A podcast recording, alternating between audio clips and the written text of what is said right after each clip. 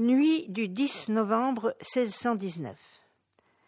Il le fatigua de telle sorte que le feu lui prit au cerveau.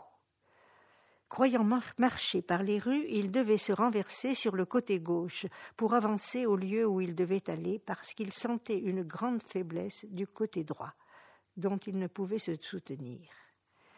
Il sentit un vent impétueux qui, n'important dans une espèce de tourbillon, lui fit faire trois ou quatre tours sur le pied gauche.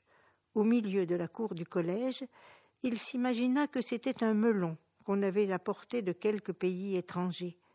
Beaucoup d'étincelles de feu répandues par la chambre, cherchant deux poèmes dans le livre qui apparaissaient et disparaissaient sur la table. Est et non. Quelle voie suivrai-je?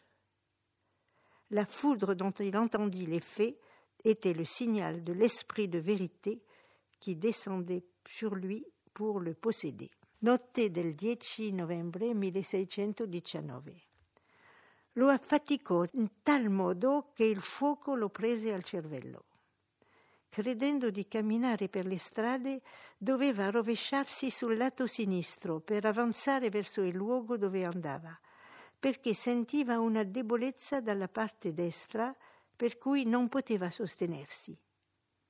Sentì un vento impetuoso che, portandolo in una sorta di vortice, gli fece fare tre o quattro giri sul piede sinistro. In mezzo al cortile del collegio si immaginò che era un melone che avevano portato da qualche paese straniero. Molte scintille di fuoco sparse per la camera, cercando due poesie nel libro, che appariva e scompariva sul tavolo, est et non. Quale via seguirò? Il fulmine di cui sentì l'effetto era il segnale dello spirito di verità che scendeva su di lui per possederlo.